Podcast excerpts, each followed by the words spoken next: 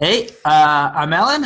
I'm Brandon, and this is D6 Minutes. and we are Or- more than six feet away from each other this time, right? Yes, we're very far away because of the quarantine. Mm-hmm. All right. So, due to Corona, uh, you won't be able to see the dice roll. But uh, our topic, yep.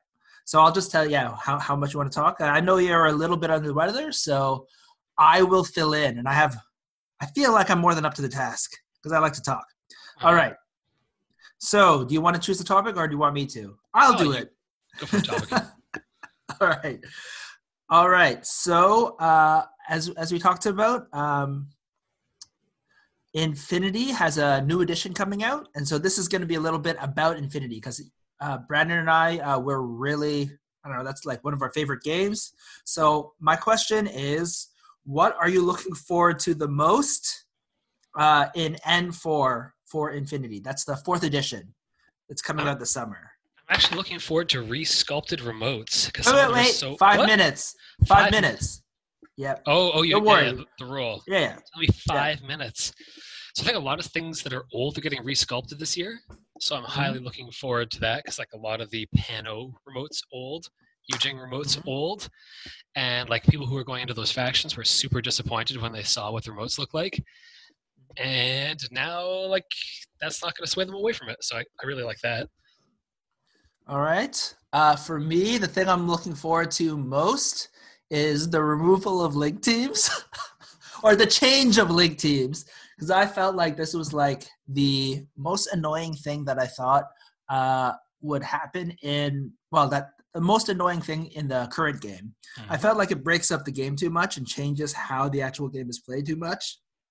And it's also an extra layer of complication. So it kind of like layers in to all my pet peeves of, of the game, even though I love the game and it's one of my favorite. It adds complication. It kind of makes list building for sectorials really weird. It changes how a sectorial plays while they have a link team uh, versus a normal thing. So it changes the entire, I don't know, way the game plays while that thing is going on it's just not a clean set of rules. It definitely feels like an N2 rule patched onto it. So like if they if, since they're apparently redoing a whole bunch of things, they're changing crits, right? Which is something that's being fundamental for the entirety of N3. I hope they take that same time of time and effort to uh, update uh, the link teams or the fire teams from the previous edition.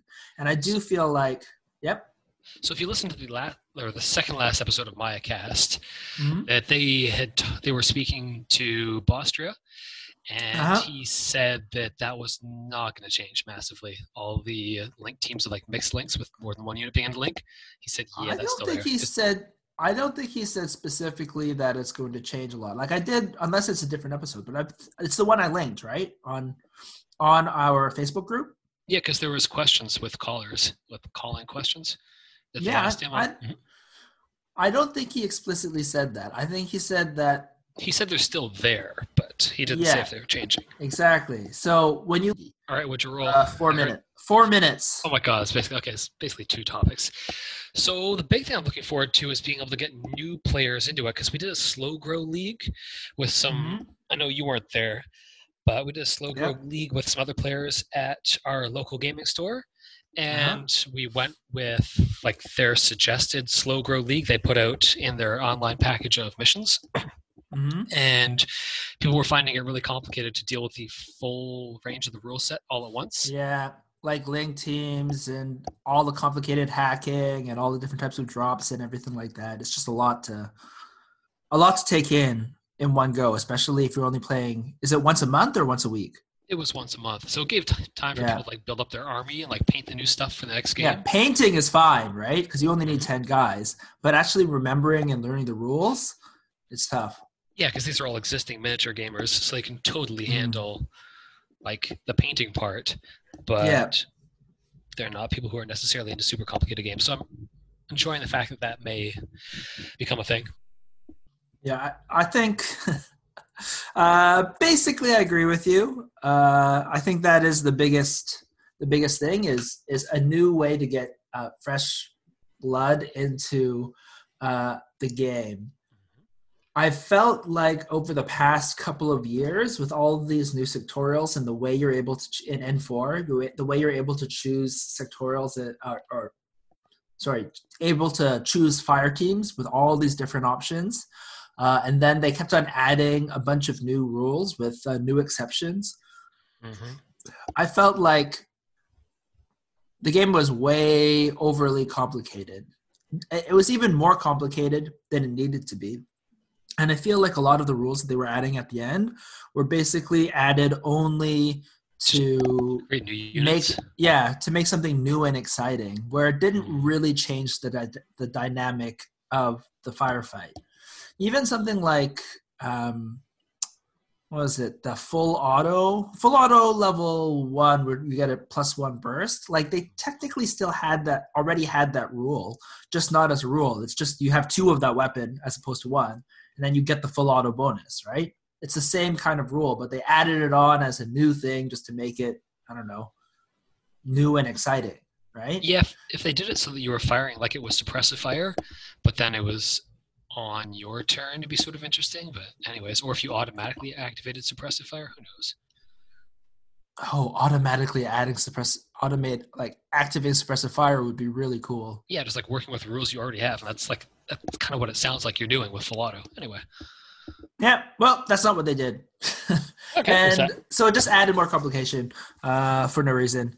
Um, so was that our four minutes on that one? nope. No. Okay, I think I made. Oh man, That. Nope.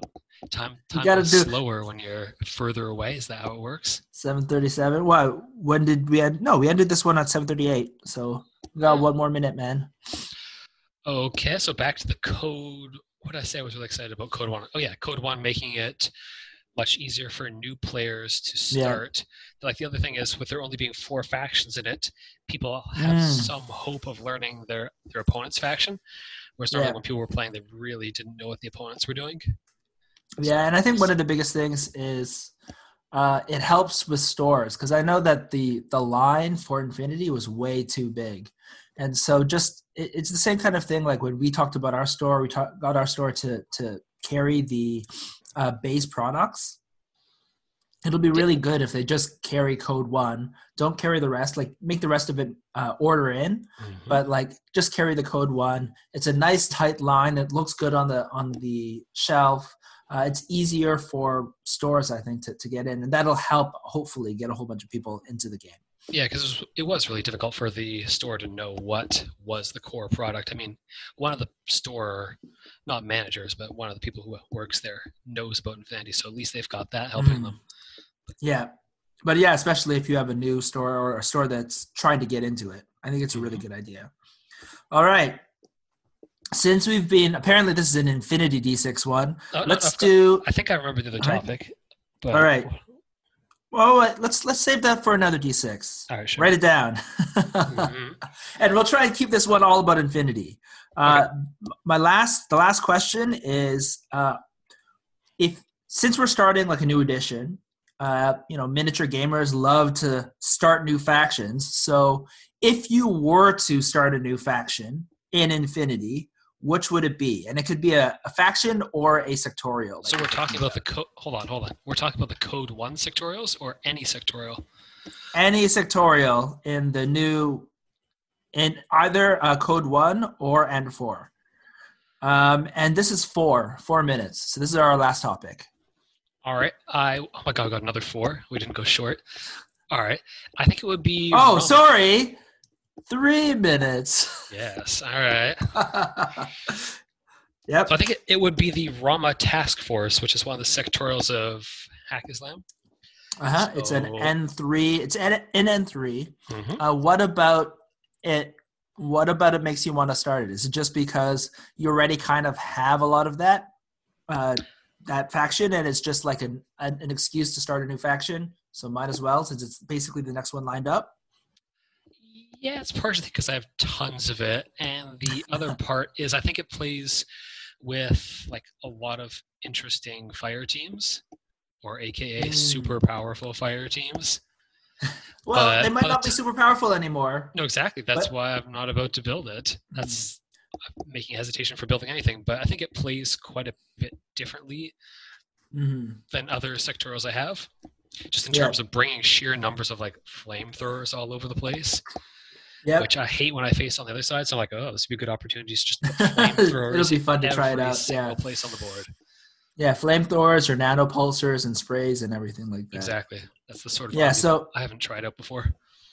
Yeah, so I really like uh, Ramah. I'm probably going to actually uh, play that uh, faction when it comes to N4, just because I love a lot of the model. Like a lot of the models in Ramah are the ones that got me into, uh, well, in, into Haqqislam once we chose to play Infinity, right? Like the Mhm. Khawarij uh, and the Torag, the guys with the uh, turbans and th- they just look so cool. So I was just like, oh man, but they they're kind of terrible at the game. At least the, the Torags are great, but the the Khawarijs are not. But the fact that they're going to rebalance these things and make them hopefully a lot better, make them more efficient in the game, I'm really looking forward to that. But my actual one that I'm going to start is the White Banner Army.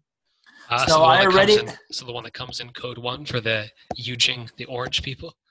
Yes, exactly. Because I I really like their look and I, and and uh, it's also in Code One, so I can I can play it as an enter, uh, as a Code One faction to uh, hopefully you know play with new players to get them in, and I think they look awesome. So oh yeah, I agree. They look awesome. I just yeah, not. and more heavy infantry. I like I like the idea of, of more heavy infantry. So that should be that should be fun. Yeah, I'll have to build a heavy infantry army as well, but maybe the flamethrowers will nanopulsers nanopulsers will come first. Mm. Yeah. All right. So that was three questions, all about Infinity. Uh, and that is basically it for this D6 minutes. Uh, this has been Alan. It's been Brandon. Bye. All right. One more thing. So if you enjoyed that podcast and want to listen to more, you can find them over at diceovereverything.com. Or uh, on your favorite podcast app. And if you want to leave a comment, message, or ideas for like more podcasts from Yeah, us, or Just get in touch with us. at Facebook and look for Dice Over Everything there. All right. Bye.